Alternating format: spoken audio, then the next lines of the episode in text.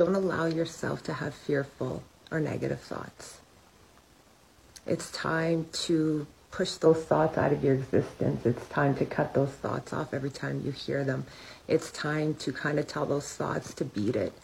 Because if you had somebody standing next to you constantly chirping in your ear, fearful and negative things all day long, at one point you would turn around and say, fuck off, right?